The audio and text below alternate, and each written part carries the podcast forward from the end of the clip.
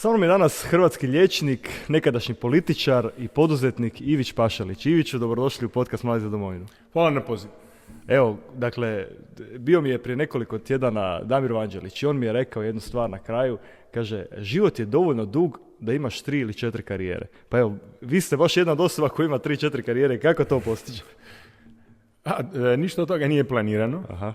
Život čini svoje. Različite okolnosti, izazovi, najčešće su to okolnosti koje čovjek ne može planirati. Bitno je snaći se u određenim okolnostima, bilo dobrima ili lošima. Karijere mijenjaš ako, ako ideš prema gore, ali jednog tako možeš promijeniti ako padneš pa se trebaš dići. Aha. Prema tome, e, čovjek treba biti pripravan e, na različite izazove u svom životu i onda se puno toga dogodi, a da ti to nikada nisi ni planirao. Ja nikada nisam planirao se baviti politikom, e, nikada se nisam planirao baviti poduzetništvom, moj jedini plan je bio biti dobar liječnik, a sve ostalo se u životu dogodilo. Mhm. I kako je sad, koja je sada karijera u igri, kako sad igramo? Va, sad je poduzetnička, već puno duže sam poduzetnik nego što sam, nego što sam bio u politici, iako me ljudi dalje doživljavaju prije svega kao To je baš političar. zanimljivo, jeste to primijetili? Da, da, da. da. Stalno. Uh, Dakle, ja sam ušao u poduzetničke vode 2012 e, 2002. Danas je 2023. Dakle, 21 godinu. A u politiku sam ušao 90. i izišao 2002. Znači, 12 godina na, naprama 21. Ali to je tako. Dakle, imaju, tako me doživljavaju i, i to je dio mog života. Nemam ništa protiv toga. Kako vam izgleda dan? Ajde ovako to počnemo. Biće malo otvoreniji razgovor, da se malo bolje upoznamo. Kako Pa, izgleda dan? Osobe koja je evo, bila političar, sada poduzetnik. Pa, evo, mogu ispričati moj jutrošnji dan. Kako ne, može. Digao sam se u 10 do 6, Mhm. obično se dižem u 6 ujutro, onda uh, obavim neke moje uh, neuobičajene vježbe za kralježnicu. jer Neuobičajene. Imam problema duže vremena sa kralježnicom, ali od kad vježbam, imam tak, to su takozvane DNS vježbe uh, i to redovito vježbam i osjećam se super, nemam nikakvih uh, problema. Onda sam malo sa suprugom popričao, uh, nešto lagano doručkovao, naravno tuširanje, spremanje i u- krenuo sam na dogovoreni termin. Dakle, to, ima ne- to je neka moja običajna rutina. Dizanje oko šest, pola šest.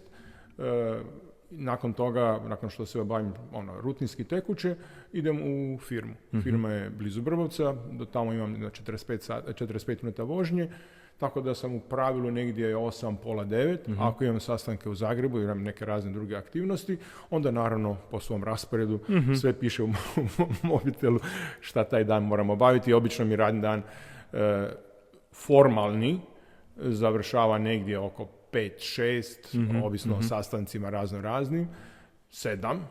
I onda dođem doma, nešto ga malo odmorim i onda opet radim za računalno u svojoj radnoj sobi negdje do 10 i obično oko 11 idem spavati. Znate što Ivić, evo, kad sam, pratio sam neke vaše nastupe prije za pripremu ovog podcasta i baš ste rekli kako ste mogli se davno umiroviti. Dakle, ova rutina koju sada imate, ta radna rutina, ono gdje je radni dan i dalje do 5-6, iako je ono, eh, iako ste prošli karijeru političara i sad događa se to da eh, i dalje ste radoholičar. Kako to? Šta je to u DNA ili... Gledaj, to ti je pitanje životnih okolnosti. E, s jedne strane, s druge strane, e, smisla života. E, kod mene su negdje otprilike jedna i druga a, opcija u igri. Jednostavno moram raditi da bi moja ovoga, obitelj mogla funkcionirati. Mi svi radimo, sada i najmlađa kćer završava, pa će onda ona početi raditi, jer jednostavno čovjek mora raditi. A s druge strane je izazov, jer ja ne znam što bi e, sa svojim vremenom i kako bi se ja osjećao potpuno beskorisno, da- a da ništa ne radim. I ja se vrlo često čudim ljudima e, kad kažu jedva čekam da odem u penziju, ja kažem, dobro, i? I šta onda? Dakle, ja mogu razumjeti ljude koji rade teške fizičke poslove. Moj otac je radio teške fizičke poslove cijeli život, ja znam što to je. Ali ljudi koji su, koji ne rade takve poslove, krajnje mi je ono čudno zašto se na taj način vesele mino- mirovini. Jer ti nikad ne znaš kad će te neka bolest, e, kad se može dogoditi, onda će ona prisilno umiroviti. Naravno, ako čovjek čitav život radi nešto što ne voli, što mu nije izazov, mogu to donekle razumjeti. Dakle, u mom slučaju se radi o naprosto potrebi da se radi i s druge strane e, e, vodim unutar naše obiteljske tvrtke jedan projekt razvoja dizajnerskog namještaja e, koji je za nas kao obitelj i kao tvrtku ogroman izazov i za mene osobno je veliki izazov jer u Hrvatskoj se malo tko u to upustio, vrlo teško, vrlo naporno, vrlo skupo i ja, ja sam odgovoran tvrtke za taj projekt i zato sam stalno u pogonu. Odlično, evo dirnut ćemo se svakako i tog, tih poduzetničkih stvari, malo da popričamo o tome, ali ajde natuknuli ste sad jednu stvar, a to je taj, e, šta, šta su zapravo ljudi imali priliku, pogotovo nakon tog domovinskog rata, raditi sa tom dokolicom, sa tim slobodnim vremenom, da, da, da, da je praktički toliki broj branitelja, ljudi koji su sudjelovali u domovinskom ratu, ostao na plaći, ali zapravo bez posla. I koliko je njih zapravo tu izgubilo smisao. Kako, vi, kako ste vi pratili tu situaciju? E, ja sam u tome sudjelovao jer sam e, bio u krugu, najvežem državnom krugu kada su Mhm. se razne, s- zapravo sve bitne odluke donosile od dvije i, od 92. do 2000. Mhm. jer ja sam bio dvije druge sam bio uh, glavni tajnik HDZ-a, Mhm. a onda iza toga sam bio savjetnik predsjednika Tuđmana do njegove smrti. I kad je riječ o ovoj odluci, smatram to jednom od naših loših odluka Mhm. koja je donijeta u najboljoj namjeri. Mhm. Naime, Mhm. situacija, kad je rat išao svome kraju, postavilo se pitanje, dobro, a kud će ti naši momci koji su iznijeli domovinski rat, šta će biti s njima sad kad to bude sve Mhm. gotovo? Od čega će ti ljudi živjeti? Jer mnogi od njih nisu imali nikakve škole, obrazovanja da bi bili vojnici, časnici. Dakle, vojska je nastajala, kako bi rekao, u hodu. I najsjajniji časnici su bili oni koji nikad nisu bili u vojsci. Mhm. Najhrabriji, ili većina najhrabrijih i oni koji su donijeli, e, koji su nosili ključne bitke u Domovinskom ratu, to su momci koji su bili kao ti, kao ovi dečki, kao ja tada u tim godinama. Mhm. Dakle, bez vojnih akademija. I onda se postavilo pitanje, a dobro, a šta će, šta će biti s tim ljudima? I onda se donijela odluka e, da, im, da, imaju, da, im, se- da se mogu umiroviti i da imaju pristojne mirovine. Mhm. S određenom distancom, ne sada već puno ranije je bilo vidljivo da to nije bila najpametnija odluka. Trebalo je umjesto toga ljudima ponuditi školovanje Mhm. koji to žele, iako je bilo nuđeno, ali naprosto stvorila se atmosfera da će se tim momcima na najbolji način pomoć ako im se daju mirovine. Mhm. Mhm. A zapravo je trebalo ih rasporediti u državne službe, ko što to radi Izrael. Mhm. U obještenu službu, u carinu, u policiju.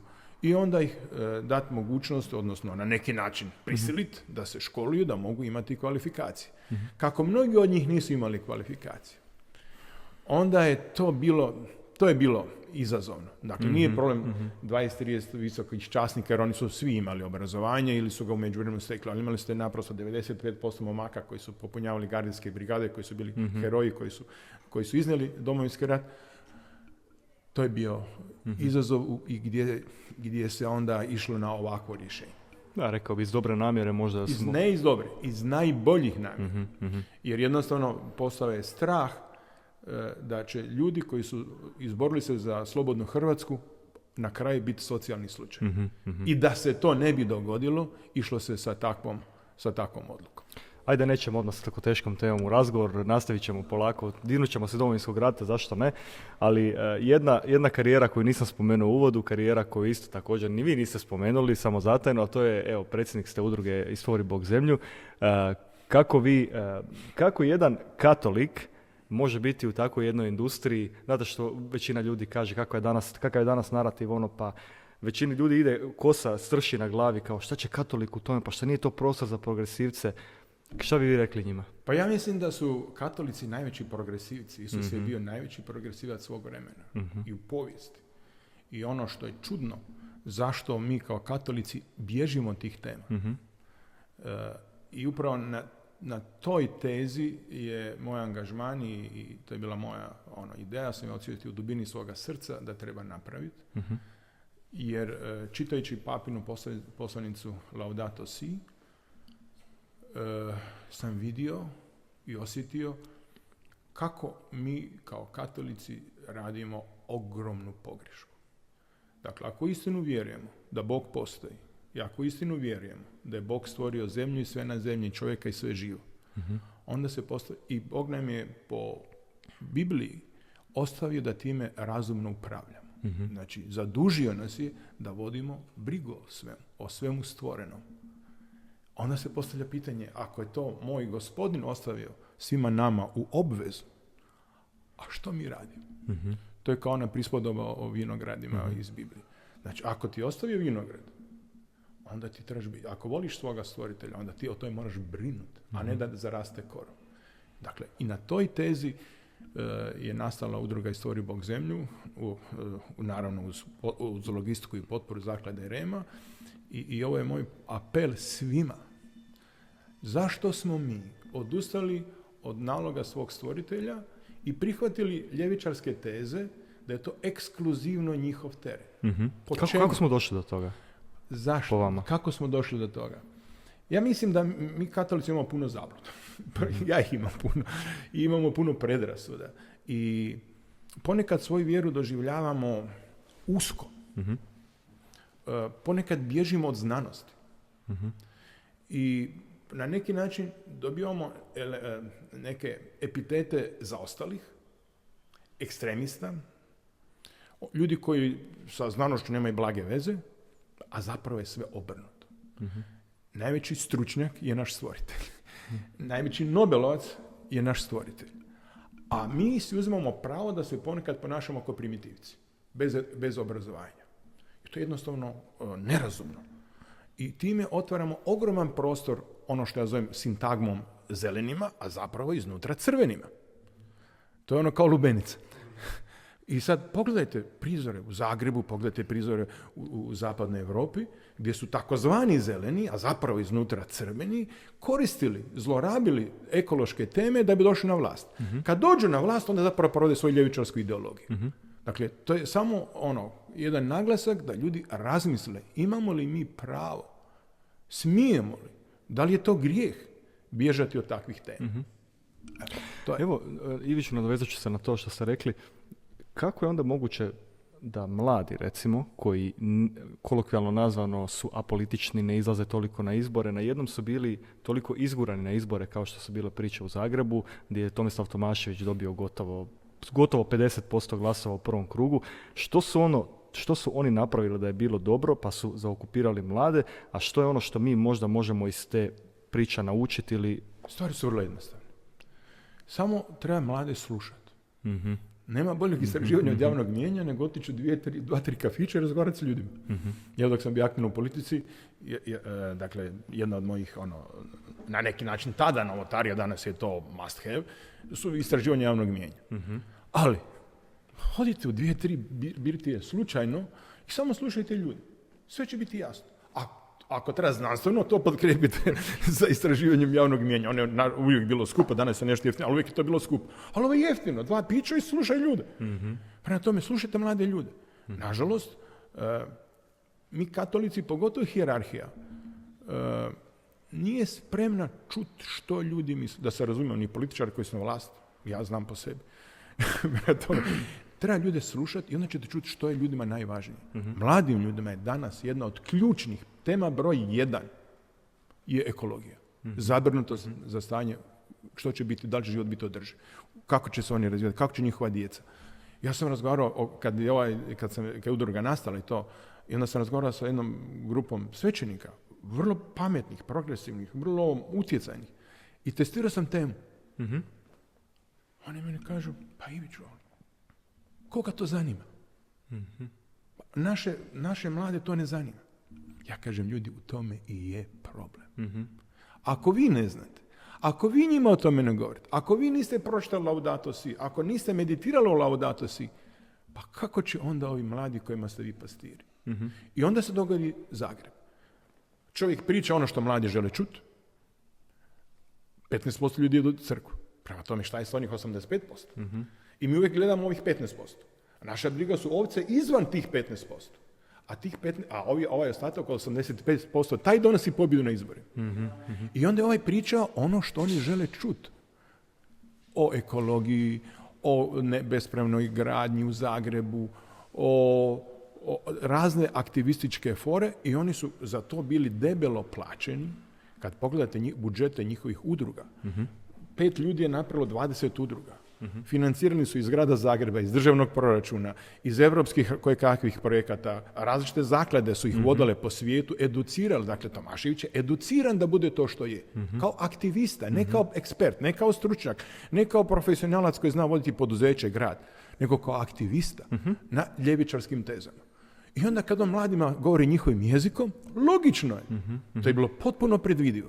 Potpuno predvidivo. Kako vi pratite tu tezu koja se vrti u javnosti? Ono, to je danas je okarakterizirano kao mit, ali to da korporacije zapravo upravljaju politikom, a ne političari. Kako vi to kažete? Globalno gledajući, e, ja sam uvjeren da je to tako. I lokalno gledajući, mislim da je to tako. Mhm. Zašto? Na kraju balade svaki račun treba platiti. Svaku kampanju treba platiti. Svaki ima neke potrebe. Dakle, bivši gradonačelnik je u Zagrebu to doveo do perverzije, do savršenstva. Zato sam to mi se ali pitanje, trulome, dakle, to se uruši. Globalno gledajući, pa pogledajte sve, sve zemlje, opet kažem, svi izbori se moraju platiti, Mhm. svi troškovi se moraju platiti i kad e, vi to napravite na način da je netransparentno, onda naravno da veliki upadaju u taj prostor, da se financira, da se zapošljava rodbina, prijatelji, ovi, oni i hoćete, nećete. Ako vas je neko tako isfinancirao, pa vi ne možete donijeti odluku o, protiv interesa te osobe, e, nego ćete donijeti in favorem te osobe. Pa pogledajte slučaj Todorić. Pa Todorić je nastao na tom. On je uvijek plaćao svima. Dakle, kad se radile kampanje, on je platio i lijevima i desnima. On je imao dve etaže u kojima je zapošljavao bivše, buduće, sadašnje pomoćnike, ministre i jednostavno je e, država u mnogo čemu služila njemu. To je, dakle, neka potpuna krajnost. Što su demokracije razvijenije, to su ti mehanizmi finiji i manje vidljivi izvana. Znači, na globalnoj razini, dakle, Rockefellerovi i tako, dakle, ne, ne robijem nikakvim onim zavjerama, u, nekim tajnim društvima i tako da, ali to je realnost.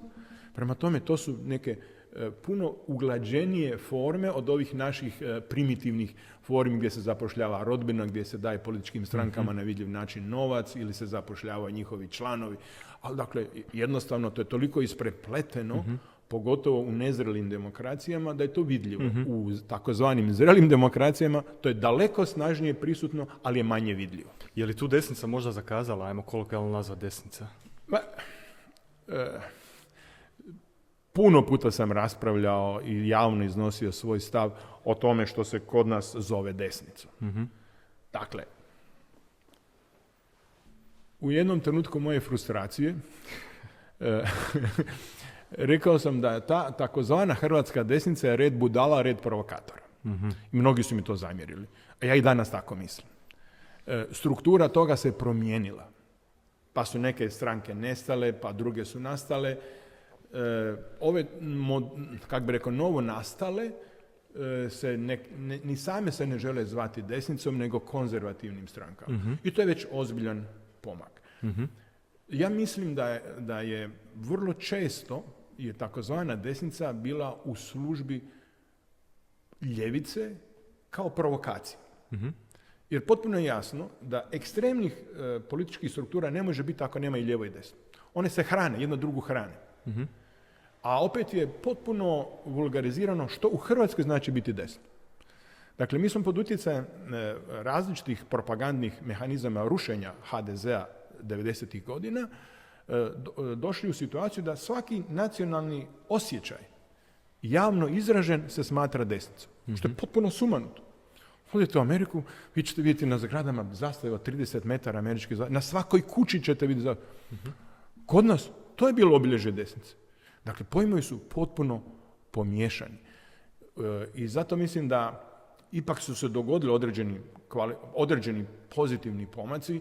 Logično je da uvijek imate u svakom društvu neke ekstremne, ali vrlo male, malobrojne i malo utjecajne stranke, pojedince, Jasno, da. više kao razina političkog folklora. Ono što ja e, osobno e, bi volio vidjeti u Hrvatskom, da se konzervativne stranke konsolidiraju i da uistinu zastupaju ono prave kršćanske, demokršćanske e, e, interese, ideje, poduzetničke interese, ideje. To bi ono, to danas nažalost ne- se ne vidi. E, ove koje su manje, one još lutaju između e, provokacije i borbe protiv vladajućih, a to je HDZ, manje imaju obračuna sa svojim stvarnim protivnikom, a to je ljevica, a između HDZ-a kao dominantne stranke i ovih novo nastalih e, konzervativnih stranaka e, ima previše sukoba, a premalo kvalitetnih sukoba. Sukoba o biti. Tako da naša ta scena je još uvijek u jednom formiranju. Ajde, lijepo ste spomenuli, lijepo smo došli do te teme, te politike. Mislim da ste prava osoba, pravi sugovornik za te stvari. Bili ste u politici nekih 12, dva- rekli ste sami 12-13 godina. A, promijenilo se što šta? Ili nije? Recite mi, jesu li političari danas odlučniji, hrabriji, odvažniji, lojalniji, a, nekulturni, kulturni, korisniji za zemlju nego što su bili prije? Ja ne mislim da je to uopće bitno. Ono što se promijenilo je motivacija. Mhm. I Ja mislim da je motivacija ključ priče. Zašto je neko u takozvanoj politici? Ja kad sam ulazio, to nije bila politika. Dakle, ja sam bio mladi liječnik, e, 29 godina i počeo je govor o mogućnosti da nastane Hrvatska država i slobodni izbor. Ulazak u to, ja to uvijek tako doživljavam i kažem, to je bio ulazak u revoluciju, nikakvu politiku. U toj revoluciji ti je puno veća šansa da izgubiš glavu nego da dobiješ poziciju. dakle, niko, Da, da, da. niko nije išao u to, ja barem, a svi- moji kolege, prijatelji, 99% je bilo takvih, 89. 90. Dakle, to je bio odlazak u jednu avanturu u kojoj ti je šansa da preživiš bila vrlo mala. Kad sam ja ono, razgovarao sa mojom suprugom i jer smo imali dvije, dvije male bebe i kad sam rekao, pa ti nisi normalan. Pa, šta ako te ubiju? A ja kažem, gledaj, e, ja sam, u meni je to tako. Ja ako ne krenem ovim putem, moj ti život nema smisla. Mhm. I ako me želiš takvog, ok. I nikad više o tome nismo razgovarali. Dakle, pitanje je motiva. Nama je bio motiv ulazak u borbu za Hrvatsku državu. I to je bilo skroz do kraja 90-ih. Prve dvije, tri godine. Prve, 90, 91. Pa mi smo, ne, ne, ja sam tad bio za zastupnik, nisam ja znao šta je sabor, niti sam ja znao kako se hoda pa sabor, ni kako se govori, niti što to znači. To, to, to se sve učilo, nisam pojma o tome. I tada govoriti o politici je bez, bespredmetno. I kad je prošla 2000. dakle 95. oluja, pa 98. mirna reintegracija, pa je onda e, predsjednik umro i onda dolazi, on, ja bih rekao da tada dolazi do transformacije iz revolucije u politiku. I tada motivi ljudi su potpuno drugačiji. Tada politika postaje radno mjesto. I od tada do danas to je sve gore i gore. I struktura ljudi e, koja je u političkim tijelima, znači u parlamentu, dakle u saboru, u vladi, u ministarstvima, nažalost je sve lošija, lošija i lošija. M- Mnogi ljudi koji su poduzetnici, koji su, dakle, žele biti što dalje od politike. U Americi, u, u Engleskoj potpuno drugačije. Kad si uspješan bio u biznisu, onda ideš korak dalje, ideš u politiku.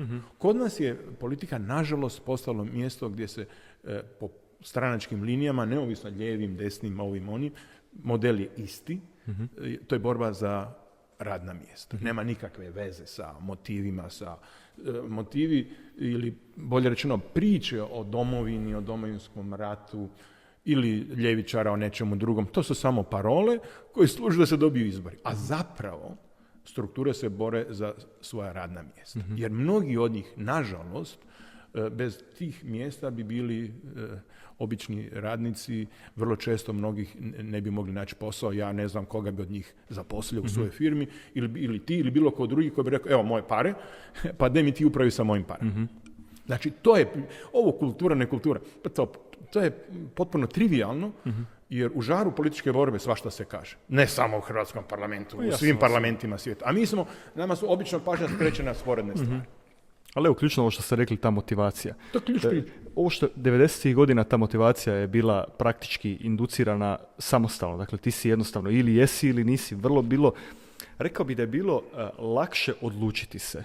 Lakše je reći hoću. Danas kao da je to sve nekako e, relativistički postavljeno. Kao da je sve to, e, pa svejedno mi je indiferentno i na taj način e, možda i teško nekoj mladoj osobi pronaći svrhu toga i onda samo vidi novac, vidi tu, to, to zaposlenje. Vrlo je teško. I uopće ne zavidim mladim ljudima. Ili to što ste rekli, oprostite, poduzetnik ili neko, znači, Mladim ljudima nije lako, samo ja bih uvijek ohrabrio, ako sam ja kao ml- mlad liječnik, bez ikakvog iskustva, bez ikakvog znanja o politici. Onda ako sam mogao ući u poduzetništvo bez ikakvog preznanja o tome, znači može se. Može se i u politici, i u takozvanoj politici e, izboriti se za poziciju, može se u biznisu uspjeti. Ono, volio bi da ljudi shvate, nije to nikakav science fiction. Znači, ja znam, ja sam prošao četiri saziva Sabora, u najvećim državnim izazovima sam ono, sudjelovao, razgovarao i gledao sam, gledao sam svoj, svoju transformaciju, gledao sam mnogi ljudi oko mene. Nije to ništa, ljudi misle treba imati neko znanje veliko. Ne, treba imati prosječno inteligentan, dobro je da imaš neko obrazovanje i da imaš poštene namjere. Sve drugo se nauči. Sve drugo se može naučiti. Ako su motivi ispravni, ako su motivi da ja ugrabim mjesto, jer ja znam nekoga koji je predsjednik ogranka, pa predsjednik ovoga, pa predsjednik onoga, a to što sam ja na, na fakultetu bio loš, što nisam završio, što ovo, što ono, to ti nije bitno, to ti se oprosti ako si dio neke strukture. To je naš problem. I to mlade demotivira. Ja sam razgovarao sa nizom ljudi pitajući, dobro, jer gledao sam svoju djecu. Ok, ljudi, zašto? Zašto ste otišli? A kaže, gledaj, znam tog i tog imenom i prezimenom. Bili smo zajedno na fakultetu, ja sam bio najbolji student, on je bio među najlošijima. Gledaj što je on danas. A ja ne mogu dobiti posao. Mislim da je to ključ priče. Jednostavno, i u političkim, dakle, struktura političkih stranaka je katastrofalno loša. I onda se stvara nekakav, uh, neki, neki mladi koji su predestinirani ako dobiju bilo iskaznicu bilo koje partije, da im je to garancija za posao. I to je zastrašujuće. Umjesto da je garancija za posao moje znanje, moje sposobnosti, kvalitete, i to je temeljno pogrešno u današnjem hrvatskom društvu. I to mnoge ljude demotivira, ali kako bilo u ratu, nema predaje. Ja mislim, Kako riješiti to? na- treba biti u borbi, treba ustrajati, ne bježati od toga. E, Jer kako god okrene, politika ipak još uvijek presudno i bitno utječe na naše živote. I ako se svi pametni maknu, ko ostaje?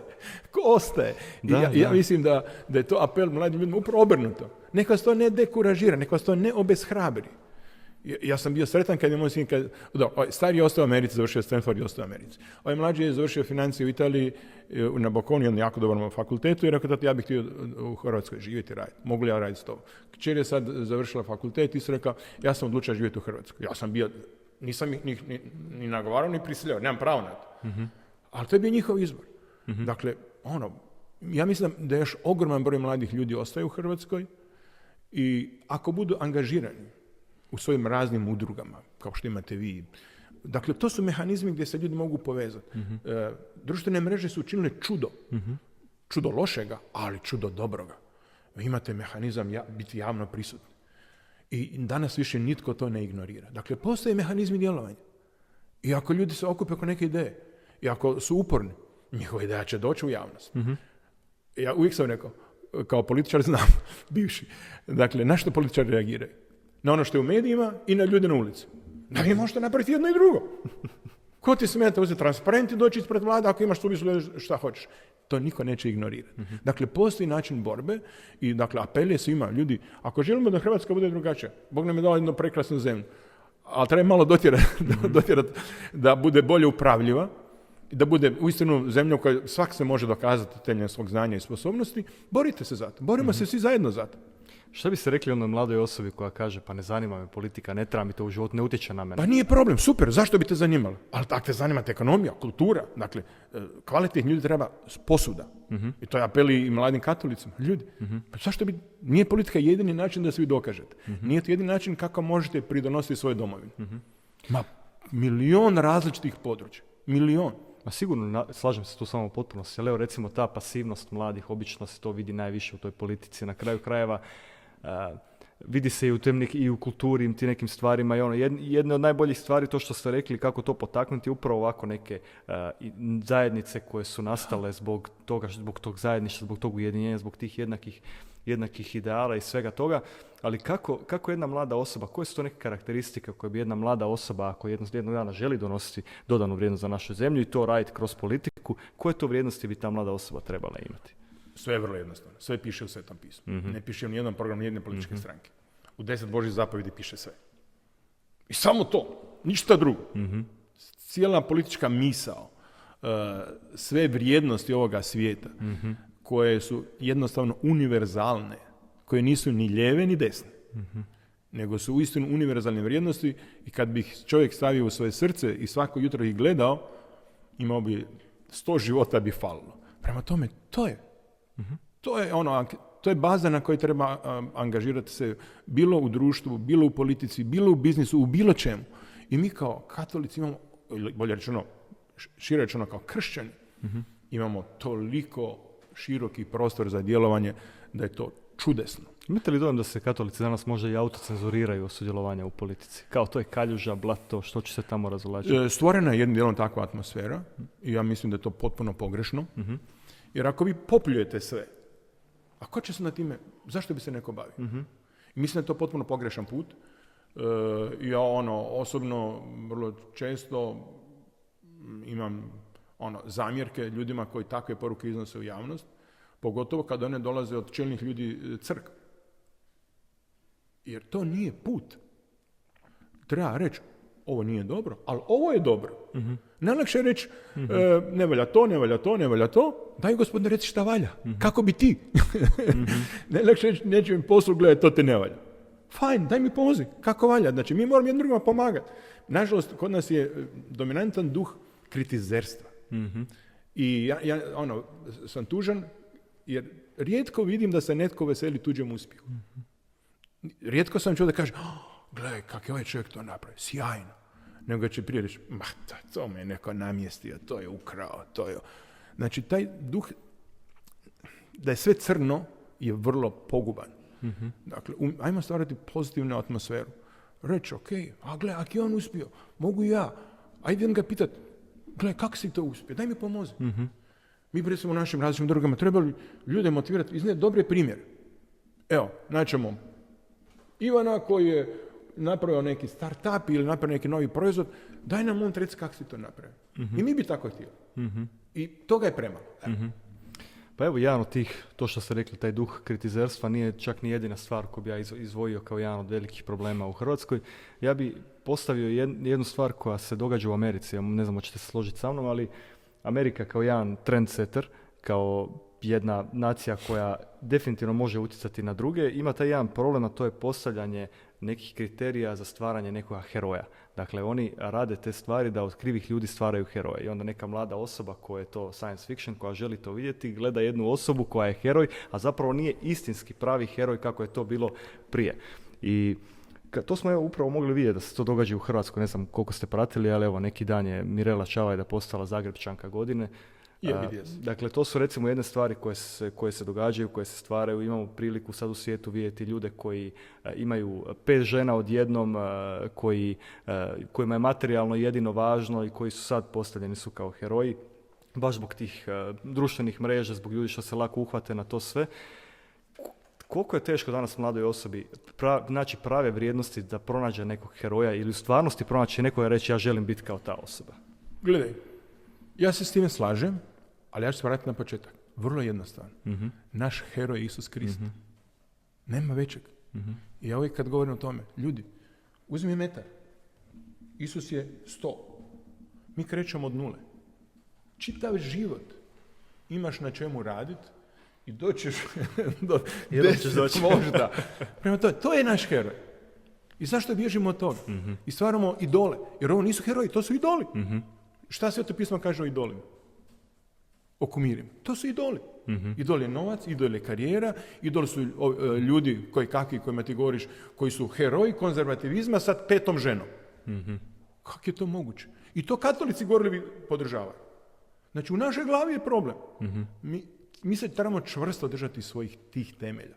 Tada nas niko ne može porodati ni primitivnima, ni glupovima, ni ekstremistima, ni, ni neobrazom, jer Isus to nije bio. I mi umjesto da se čvrsto držimo tog heroja, mi se lako povodimo, pa nažalost za mnoge katolike Putin bio heroj. Molim te. Za gorljive katolike, prisutne u javnosti, Putin je bio heroj. Jer on se, eto, tobože protivi ne znam čemu. Jedan ubojica, jedan zločinac. I gorljivi katolici, i on njima bio ideal. A imaš svog heroja koji, ti, koji, koji nema mane. I umjesto da mi budemo po tome prepoznatljivi, mi se svrstavamo uz idole, uz budale. Na kraju krajeva to je isto izvrtanje heroja. Dakle, ti ne, ako ne gledaš Isusa kao svog primarnog heroja katoliksi, isto Nek si... to, on ti je uzor. Tako je, da. I onda pogledaj sebe i reci, "Hm, imam ja puno na čemu sebi raditi. A ne reći, sad će mi biti Putin heroj ili će mi biti Trump heroj. I doli jedan i drugi. Evo jedan od načina kako ste želi promijeniti tu paradigmu heroja je kroz tu, neku, kroz tu zakladu Rema. Zaklada Rema je zaklada koju bi volio da pojasnite malo više. Koji su bili primarni motivi otvaranja tako nečeg? Vrlo jednostavni su motivi, vrlo praktično. E, nas nekolicina poduzetnika, ne samo mi koji smo osnovali zaklad, nego i mnogi drugi, su podržavali razne katoličke udruge i pokrete. Mhm. I u jednom trenutku naprosto se poslalo pitanje efikasnosti. Jer ako vi date 100 u nešto, koji je rezultat? Znači, ljudi ste pare zaradili, da li je dopušteno baciti to u bunar? Prisjetimo se opet one prispodobe o talentima. Znači, ako sam ti dao iz povjerenja i vjerujući u tebe, onda mora doći rezultat. Ako nije, onda sam bolje bilo dati bilo kome, prvo sirotnili dati u crku, a ne baciti u bunar. I onda sam je promišljajući o tome kako to malo ovoga, dotjerat, kako dati priliku širem krugu ljudi. Jer ovdje je uvijek bilo na početku, znači prije deseta godina, dvije, tri, četiri snažne udruge i tu su se uglavnom sve pare vrtile. Jer drugi nisu mogli doći do onih koji daju. I onda smo mi iz tih motiva rekli, ok, ajmo napraviti zakladu. I onda je e, bilo nas jedno šire društvo i otprilike pola je htjelo da se to e, kombinira i evangelizacija, dakle kor, naš core biznis je evangelizacija, podupiranje evangelizacijskih procesa. Prije, I dominantno prema udrugama koje čine mladi ljudi. I na ekumenskoj osnovi, znači svi kršćani. I, i, i obzirom da je među osnivačima bilo i e, naš prijatelj židov, dakle mi podupiremo kršćanske i židovske organizacije, dominantno su to katolici. I onda što smo napravili? Učinili smo to potpuno transparentnim i javnim. Jer prije je bilo, joj, nemoj, to neko čuje, pa će porezna uprava, pa će ovaj, pa. Ako radiš svoj posao pošteno, čega smo, to je standard put- posuda u svijetu, i mi smo napravili, sad to gleda, izgleda smiješno, ali to je bio veliki iskorak, da smo mi to javno sve rekli. Mi osnovno zakladu Rema, objavili smo javni natječaj, otvoren svima, sa kriterijima. Svak se mogao javiti. Mi smo odredili kriterije, mi dajemo novac, ovo su naši kriteriji. I mi po tim kriterijima donosimo odluke. I naravno, tražili smo na kraju godine ili negdje nakon šest mjeseci izvješće o utrošenim sredstvima. Ovo je bio program, ovo smo napravili. Da bi onda imali osnovu za iduću godinu. I tako smo iz početka od desetak udruga, danas mi podupiremo oko 80 udruga, 25 na mjesečnoj bazi i oko e, ostatak, znači oko e, 55, 60 jedan put godišnje ili dva put godišnje. Naš budžet je 300, oko 350 tisuća eura godišnje, što mi doniramo iz naših tvrtke. I mi smo, ponavljam, naš cilj je bio core biznis i evangelizacija. Poduprijeti ljude koji u svom radu, u svojim udrugama e, šire Božu riječ. Ovaj dio nas koji je htio, dio ljudi koji je htio da to bude i politika, oni nisu išli s nama jer smo rekli, mi koji smo bili jezgro, rekli smo ne. Politika, fajn, super, vi napravite drugu zakladu koja će podupirati političku, ali transparentno. Mi u ovome što mi želimo stvoriti ne želimo se baviti time. I onda smo potpuno jasno uh, postavili kriterije, što smo, tko smo, učinili smo to javnim, bez ikakvih tajni i silno smo sretni s onim što smo do sada napravili, jako smo sretni, e, jer, jer mnoge udruge bi teško funkcionirale bez naše potpore. Nažalost. Iz crkvenih, e, crkvene hijerarhije e, njihov prihod je nula ili blizu nule e, i onda se bore na različite načine da dobije sredstva. E, mi bi bili sretni da možemo dati više, ali to je u ovim okolnostima najviše koliko možemo, ali onda smo dio sredstava uložili u konzultanta za europske fondove i počeli su dolaziti sredstva na taj način. Dakle, i tu smo razvili jednu, ha, jednu zabludu, da mi, eto, kao katolici, kao kršćani, ne bi trebali te pare uzimati. Sam rekao, zašto? Jer- mi dajemo budžet novac. Daj, šta smo mi građani drugog reda? Jasno, bravo. Zašto mi ne bi, zašto mi ne bi se koristili tim mehanizmom? Mi smo državljani, koji svi drugi. Nemamo se mi bježati. I onda je to već daje prve rezultate. I druga stvar koja je jedna, pred, jedna predrasuda koju je trebalo ono razviti, ja mislim da smo i mi uspješno ljudima objasnili, a to je ja radim za Boga i ja, nezgodno je, nemoralno je da uzmem pare za to. Molim? Ako danas ti uzdržavaš svoju obitelj, lako dok si ti student, pa onda možeš odvojiti svoje vrijeme u nekoj udruzi, ali ti završiš fakultet. Zašto bi ljudi odlazili iz tih udruga? Jer on mora otići i e, osigurati kruh za svoj život, za sebe, za svoju obitelj. Zašto? Najizvrsniji bi onda trebalo otići umjesto da im kažem, jel se to dobar si, jel, jel se taj posao sviđa da vodiš udrugu, neka aktivnost udrugu? Da, pa daj, uzmi tu plaću. I mi smo taj dio demistificirali i vrlo smo ponosni na to da je danas najnormalnija stvar da u nekoj udruzi da ona ima svoje izvore prihoda i da, da je čovjek na plaći. Jasno, da. Ne može raditi 10 sati u firmi Jasno. i onda još 10 sati za Boga. I očekiva da to donosi plodove. I onda pukne obitelj. Jasno, tako je. Što je sveto grče. Evo, tako da, kad sve to zbrojim, ja mogu reći da smo mi stvarno Bogu zahvalni da, da se ta ideja tako rodila i vrlo smo sretni e, da stvari funkcioniraju. Pa evo, jedan od tih plodova je upravo i ta organizacija Proglede srcem koncerta, Antunovskog hoda mladih, mnogih tih zajednica, e, što na zapadu, što na istoku, što u centru grada, Zagreba ili diljem Hrvatske zapravo. Mislite li da se događa duhovna obnova iznad naše zemlje? Evidentno je da se događa. I ja osobno sam silno sretan što izvorište te obnove su mladi. Tako Znaš, da. kad se uđe u, u neke godine, teško se čovjek mijenja. Nije lako. Je, je, je. Nije lako reći nakon, ne znam, 50, 60 reći, a mogao sam to. Ajde sad bi se ja promijenio. Sve je moguće. Bog čini čuda i na onima koji imaju jako puno godina. I, ali ako želimo drugačiju Hrvatsku, ona će se dogoditi u srcu mladih ljudi. I bez toga nema. Neće tu pomoći ni velike znanstvene misli. Znači, se, da. rješenje je u srcu mladih ljudi. A ako je u tom srcu Isus, sve je moguće. I to je ono što se upravo sada događa. Ja, ja kad sam, bili smo nedavno na jednom e, skupu konzervativnih zaklada Europe, bili smo u Pragu i to, to je bilo na ekumenskoj osnovi i kad smo iznijeli primjer recimo e, koncerta na Maksimiru gdje je bilo 50 tisuća, od čega je bilo 90% mladi, Mhm. ono, ono, je li to moguće? Koliko Hrvatska ima stanovnika? Ha, pa ima, tako, 4 milijuna. 50 tisuća ljudi slavi Boga pjesmu. Dakle, to je bilo, kao da ste rekli da je, nemam pojma, neko svjetsko čudo se dogodilo. Dakle, to se u Hrvatskoj događa, zaklada nema, daje svoj doprinos, pokušavamo mobilizirati i druge, ali to je nada za Hrvatsku. To je nada. Ali ti mladi onda moraju biti otvoreni. Dakle, ne smiju biti zatuceni. Ne može biti da im ekologija nije tema. Jer na taj način, kad ti svojim, svom društvu, koje ne ide u crkvu, koje je možda kršteno, možda išlo na ali iza toga je sve stalo, kad počneš govoriti o tema koje njih zanimaju, pa naravno da onda kad, da onda, da- samo je klik do toga da mu se vrati osjećaj da pripada crkvi. I zato ovoga, ja uistinu sve svoje nade u drugačiju Hrvatsku polažem u mlade ljude. Meni je jasno zašto recimo duhovna obnova je dobra za, za nas, ali šta reći onim ljudima koji nisu religiozni? Zašto je duhovna obnova iznad naše zemlje potrebna? Gle, tu treba biti mudar i pametan. I ne treba tupit. Kad ti čovjek dođe, ti ćeš njemu odmah Isus i ovo. Polako, pokaži mu kakav si ti čovjek. Pokaži mu da je Isus u tebi. Nemoj mu to govoriti. Nek on osjeti da si ti drugačiji. Mi imamo problem sa komunikacijom, sa javnošću, sa onima koji su drugačiji. I onda kad mediji iskoriste te naše slabosti i kad nas pokažu kao primitivcima, budalama, ekstremistima, neobrazovanima, onda ljudi zaziru čim spomeneš crkvu.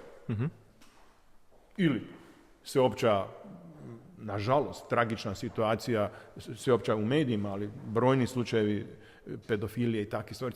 To dodatno stvori zlu krv, lošu sliku. Mislim, to je strašno. To je, ti ljudi koji su to učinili, ja, ja ne znam kakav, ti ljudi nikad nisu vjerovali da Bog postoji. Prema tome, mi moramo imati stila kako ćemo ljudima pristupiti. I ne smije se pristupiti odmah dum, u, što se kaže, u glavu. Polako. Ali da bi ga ti dobio u društvu, da te ne smatra, dakle, morate osjetiti da si normalan čovjek. Jer nas su prikazali kao vjernike, kao neke, znaš, ono, samo što ne idemo malu djecu. Pa ja sam, kako mi, kako, naš spasitelj je umro za svakog od nas, pa po čemu mi možemo biti, ili smijemo biti drugačiji? Mi ne smijemo biti isključivi. Mi ne smijemo biti agresivni. Mi moramo biti principijelni i svojim životom svjedočiti te vjernosti. A što nije lako. Svi smo samo ljudi, svi padnemo u slabost, svi padnemo u grijeh, ali treba se dići. I ja bih rekao, na nama je odgovornost. Nisu drugi krivi. Ako postoji krivnja, ona je krivnja na nama. Da li smo mi dovoljno spremni u novim vremenima svjedočiti svoj vjer? Ja mislim da je to najveći izazov. U novim vremenima, u novim okolnostima svjedočiti svoj vjer. Ajde, vratimo se malo unazad. Imate 25 godina. Praktični ste katolik. Ekološko, ekonomsko, socijalno, političko stanje je danas kako je. Koje vještine biste razvijali da imate sada 25 godina? Biste li ušli u politiku opet? Biste li ušli u poduzetništvo? Biste li razvijali ovakve neke male zajednice ljudi? Koje vrijednosti biste zastupali? Oko čeg biste zezali? Prije svega, kad ja radilo sa meni, ja bi bio liječnik. Jer ja sam e, upisao medicinu kao jedini moj izbor. Ja nisam imao plan B. Dakle, ja sam rekao, ja ću biti ili doktor ili bit ću laborant, jer sam završio nakon Šorove reforme e, srednju školu za laboratorijskog tehničara. Prema tome, u ovom slučaju da je to Ivić, Ivić bi bio liječnik. I onda bi nastavio biti što je moguće bolje liječnik. I sad, kad si mlad, e, mnoge ove duhovne teme ti nisu jasne, ni meni nisu bile jasne, jasne na način kako ih danas doživljavam. Dakle, vjera je jedan proces. E, vjera je i učenje, i iskustvo, i meditacija. Dakle, vjera je to, tako jedan izazovan put koji nikada ne, ne završava. E, tako da ove dileme ili bio poduzetnik ili bio političar, svako od nas u sebi nosi neku svoju želju, što, što bi životu htio raditi. I ja stvarno ne mislim, bilo bi bolesno da svi žele biti političar. Onda nešto ne štima. Nešto- Apsolutno, da. jer, znači, to bi značilo, hm, ako želim uspjet, pitanje što znači uspjet, ali ako želim imati posao, to mogu jedno kroz politiku. To bi bilo strašno. Što su ti krivi motivi? To je, to je krivo, to je, to je bilo strašno. Znači, neka svako iskoristi one talente koje mu je Bog dao. Ono što osjeća u sebi. Ako osjećaš u sebi talent da budeš poduzetnik, pa koja politika budi poduzetnik? Ako jedan put životu osjetiš da bi, da bi uistinu iz nekih drugih, iz stvarnih, pravih motiva, da to popraviš i u tome su da pače. Znači, nema, kako bi rekao, jednostavnog recepta. Ono što smatram da je, da jest recept, moraš biti izvrstan. U što god radi. Bio keramičar budi izvrstan, bio smetlar budi izvrstan, bio liječnik budi izvrstan. Što god radiš, nastoji biti što je moguće bolji. Jer to je opet po Božji. Puno katolika koji su sjedili ovdje, baš su mi prič, kad su govorili o savjetima za mlade, rekli su budi izvrstan. Ima nešto u tome, ali ima možda nešto u tome zašto se baš to spominje. Da možda mi ne zračimo tom izvršnošću u onome što radimo. Pa, Ja sam se susretao sa brojnim mladim ljudima. I ovoga, neka iskustva, ne samo moja, nego i mojih prijatelja, kad su neki od tih ljudi zaposlili u firmi, bili su razočarani. Mhm. Bili su razočarani. Da. Nisu dobili ono što su očekivali. Dakle, mi trebamo razvijati sve svoje talente.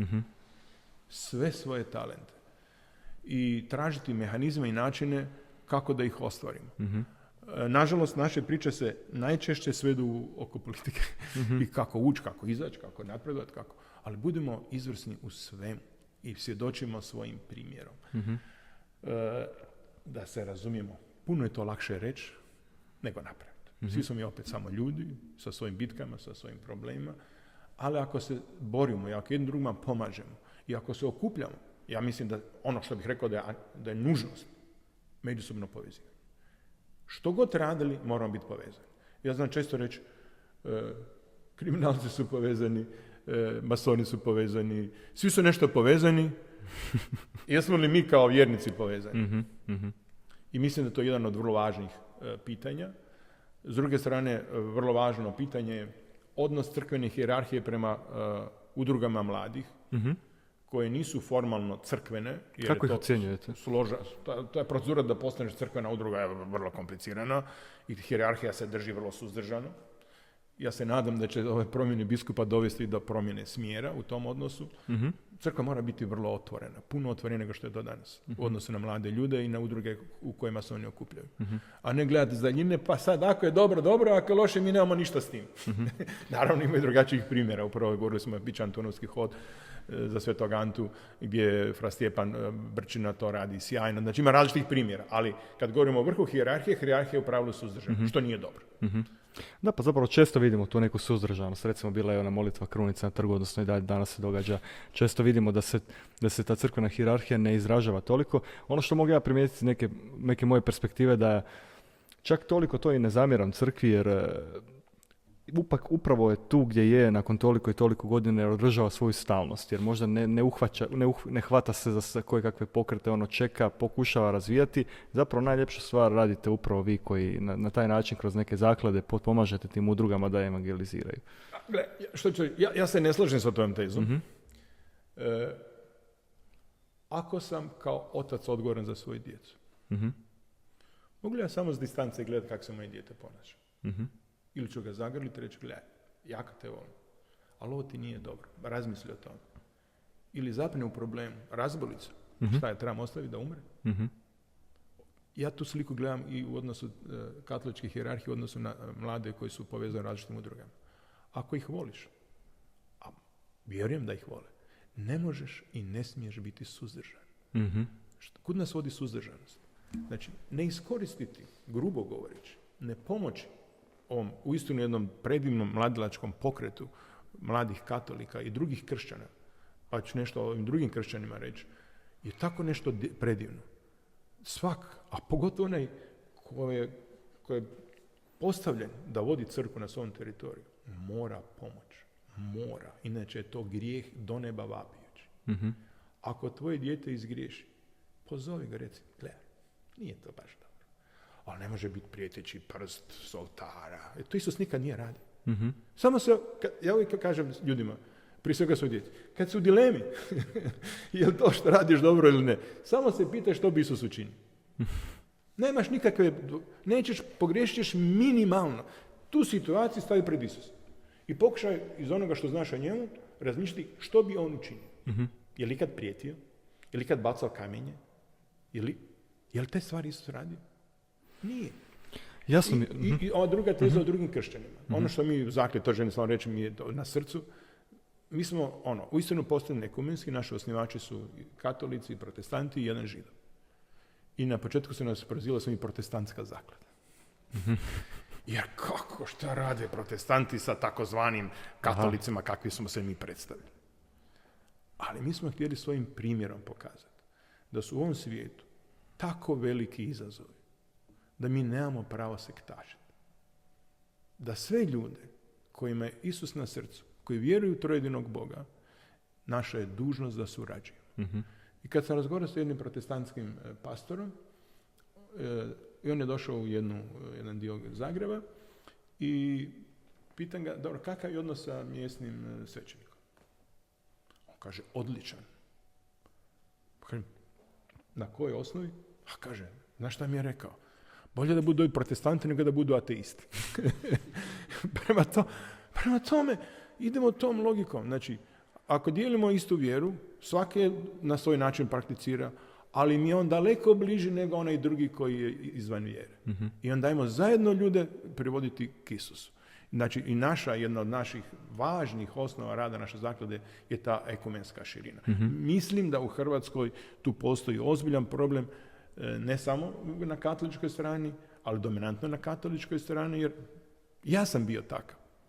I ja sam gledao sve druge koji nisu katolici, sumljivima i kakve veze oni imaju. Nisu oni katolici, šta je to? Ali dok malo kreneš razmišljati, pa malo bolje čitati sve to pismo, dakle mi smo pozvani, naša je dužnost gledati tim očima bratske ljubavi i sve ljude kojima je Bog na srcu, kojima je Isus na srcu povezivati jer zajedno surađivati. Jer s druge strane svi zove tako velik, broj protivnika je tako velik, ili bude rečeno broj ljudi koje treba evangelizirati, kojima treba pristupiti je tako velik da je svaki čovjek važan. Kad smo kod te dužnosti, recimo, mi kao katolici po krštenju dobili smo tu službu, proročku službu, koju moramo iskoristiti tako da komuniciramo sa našim gospodinom i da u nekim teškim dilemama, teškim situacijama, odlukama koje trebamo donijeti, komuniciramo se sa njim i da vidimo je li razborito učiniti ovako ili učiniti onako. Poslavan si čovjek, koliko si zapravo, uh, jesi, je li ti se dogodila neka situacija da si baš zavapio Bogu i da ti on odgovori, ako možeš podijeliti? Da čujemo. Gledaj, u životu je toliko izazova. Ja kad dođem i kad ne znam kuću, Mhm. onda kažem, gospod, nemam pojma šta treba. To je najljepše. Ne znam. Ne znam. I onda dođe do toga koliko se čovjek uzda u svoje pamet, Mhm. u svoje iskustvo, u svoje znanje. I onda vidiš da zapravo si bespomoćan. Bespomoćan. I dakle, u, ja sam imao život, moj život nije bio jednostavan, bio vrlo složen. I bilo je vrlo teških dana, bilo je dana na dnu, u blatu, bilo je svega. Ali, ako se obratiš svom gospodinu u trenucima najveće krize, nikad te neće ostaviti. Mhm. Nikada. Ja to svjedočim, to je moje životno iskustvo. Je li bila neka nevjerojatna situacija gdje si stvarno rekao, ajme, on, svaka ti čast, ono, ovo nisam, nemoguće, nisam mogu ni pomisliti da će mi tako odgovoriti. Bila je ne jedna. Bila je ne jedna. I onda u tim trenucima osjetiš s jedne strane sreću, a s druge strane osjetiš jedan osjećaj ono straha Bože kaže, Mhm. I malenosti. nemoj, pusti me, nisam ja ono, dostan da opće te nešto tražim. Mhm. Mhm. Ali Bog je tako velik.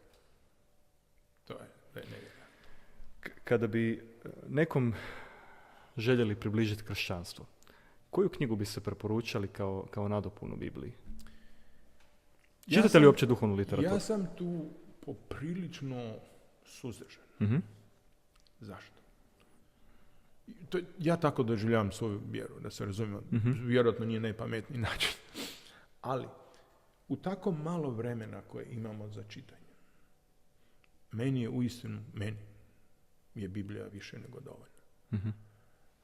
Pročitam razne stvari koje ljudi pišu, koje mi dođu, prije svega svjedočanstva. Jer svjedočanstva su najsnažniji mehanizam obraćanja. Mhm. Kad ti kažeš, meni se to dogodilo, Mhm. ja sam tako mislio, pa danas mislim drugačije. Ja sam bio u tom problemu, pa mislim, za mene su svjedočanstva. Znači, ja uz Bibliju čitam svjedočanstva. Mhm. Ali, nažalost, u katoličkoj kulturi, e, pogotovo možda prije 20-30 godina, ali dobrim dijelom i danas, je čitanje Svetog pisma i razmatranje Svetog pisma je vrlo malo prisutno. Mhm. I to se vrlo često smatra, to rade samo protestanti. To kad sam u njihovom društvu, kad on kaže Matej 2, 3, pa Luka, pa... Znaš, onda, onda ti misliš, pa majko, pa kakva je moja vjera? Ovaj citira sve to pismo ovako iz rukava.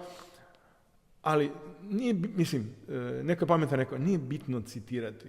Naravno, sjajno je kad to možeš citirati. Ali treba preuzeti vrijednosti. I zato smatram da bi mi trebali u našu kulturu daleko više uvesti e, potrebu čitanja i razmatranja Svetog pisma. Mhm. I naravno, onaj ko ima neke dodatne želje, e, ima prekrasnih katoličkih dijela, ima prekrasnih protestantskih dijela, ali moja glavna literatura je Biblija. Mhm. Tko je Ivić Pašalić bio u srednjoj školi? Idemo polako prema kraju, pa jedno zanimljivo školi pitanje. Bio sam štreber, tako su mi doživljavali. Šta bi ja mislio o vama da sam ja sjedio pored vas u zadnjoj klupi? ovoga štrebera. To bi mislio, a? Da. Ja sam bio odličan, imao sam 5-0, bio sam oslobođen mature. E, jednostavno, jednostavno takav sam bio, ne? Koliko mi je bilo teško naći prijatelje u tom okruženju? U srednjoj školi imao sam prijatelja. Mhm. Imao sam prijatelja. Ja sam živio na rubu grada, dakle, Mhm. tada, da, danas je potpuno drugačije. Nekada je civilizacija završavala na okretištu tramvaja u Dubravi. Mhm. A ovi mi koji smo živjeli u Sesvetnom, to je bila neka ona, tunguzija. Ali i mi smo u toj tunguziji imali, imao sam divne prijatelje, jako dragi ljude.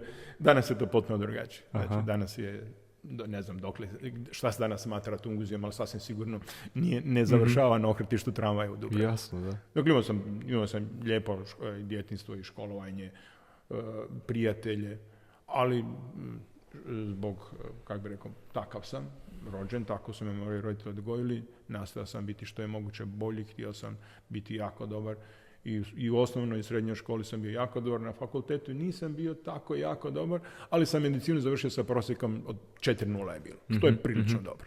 Evo, spome- spomenuli ste nekoliko puta da su vaše, vaša djeca također na obrazovanju u inozemstvu. Kako to da se odlučili obra- obrazovati u inozemstvu? Pa ajmo za kraj možda malo taj obrazovani sustav rastaviti. Kako? Moj stari, dakle imam troje djece, Dominik je rođen 89. Domagoj 90. i Marija 99. E, I svi troje su različiti. Jednako odgajani, sve isto, a svi troje su različiti. Dominik je imao od vrtića ideju da on želi biti, on, on će, on će uspjeti, on će napraviti, on uvijek je red, Mhm, rad, mhm. disciplina, on je uvijek učio, čitao, radio, on je, takav je bio. Mhm. I on je imao silnu želju da ide vani studirati. Mhm. Ja sam tada pitao svoje prijatelje i svi su mi rekli ne. Mhm. Zašto? Pa ne, zašto? Pa može i u Hrvatskoj, može i ovo, ono, pa... I ja sam onda, mi, dakle moja supruga Ksenija i ja u pravilu, ili 99% slučaja postupamo na način da ra- razgovaramo, ra- izbistrimo opcije i kažemo ti odluči. I na, trudimo se biti takvi. Ne znam kad je bilo da smo mi rekli, e, ne može tako, mora tako. Ne pamtim takvu situaciju. I Dominik je htio da studira, da, da studira u, Americi. Mhm. I on je aplicirao ne znam koliko sveučilišta i onda dobije poziv na Stanford. Stanford je jedan od tri, četiri najbolja, najbolja svjetska fakulteta. I e, mi smo ga u tome podržali. E, već smo tada ono e, krenuli u poduzetništvo i sfinancirali njegovo školovanje. Mhm. E, ja ono što sam ga ne fair tražio da mi obeća da će se vratiti kad Mhm, završi, mhm. jer je to bio strah od početka. Mhm. Ali to nije bilo fair. Jer nemaš ti tjerat ljude da žive tvoj život. Svak mora živjeti svoj život. I on je danas u Americi vrlo, vrlo je uspješan. U financijskoj industriji je u samom vrhu te industrije ima, razvije brojne talente, vozi avion, helikopter, jedrilice, svašta nešto i njemu je to veliki gušti i njemu je u Americi super. Dok je ovaj mlađi sin koji je završio fakultet u Italiji, pa onda išao u Ameriku, nakon šest mjeseci rekao, ja nikad više tu neću doći. Nih kao turist. Ome je to stan snova, ovaj to ne bi htio, ne želi više tamo biti. I on se vratio u Hrvatsku i kad me zamolio da li bi on bi htio raditi s nama, ja sam rekao, gledaj, imaš, nemaš loš CV, Nisi loš, da, da. e, daću ti ponudu pa ćemo vidjeti. E, Marija koja je završila, rekao sam, dodiplomski u Italiji na jednom privatnom sveučilištu Louise, computer science. Mhm. Ona je sad završava e, master u Irskoj, završila je sad u Zagreb radi internship u jednom startupu. Isto je rekla, tata, ja, ja sam odlučila, ja želim živjeti i raditi u Hrvatskoj. Mhm. Kćeri, niko sretniji od nas. Dakle, ja smatram da mladi ljudi trebaju imati taj pogled izvana, Mhm. Naravno, ovisi o okolnostima, da li tvoji roditelji mogu to isfinancirati, da li si dobio stipendiju. Nije to jednostavno, ali bi svakome preporučio da obavezno ima vanjsko iskustvo. Za pogled izvana širi vidik. Mhm. Mhm. Ostanak u jednoj sredini nije pravilo, ali može dovesti do toga da čovjek gleda svijet sa suženim pogledom.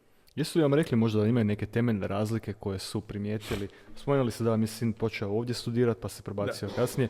Kako je, jel spomenuo neke temeljne razlike između ovih današnjih da- zagrebačkih sveučilišta i, i američkih?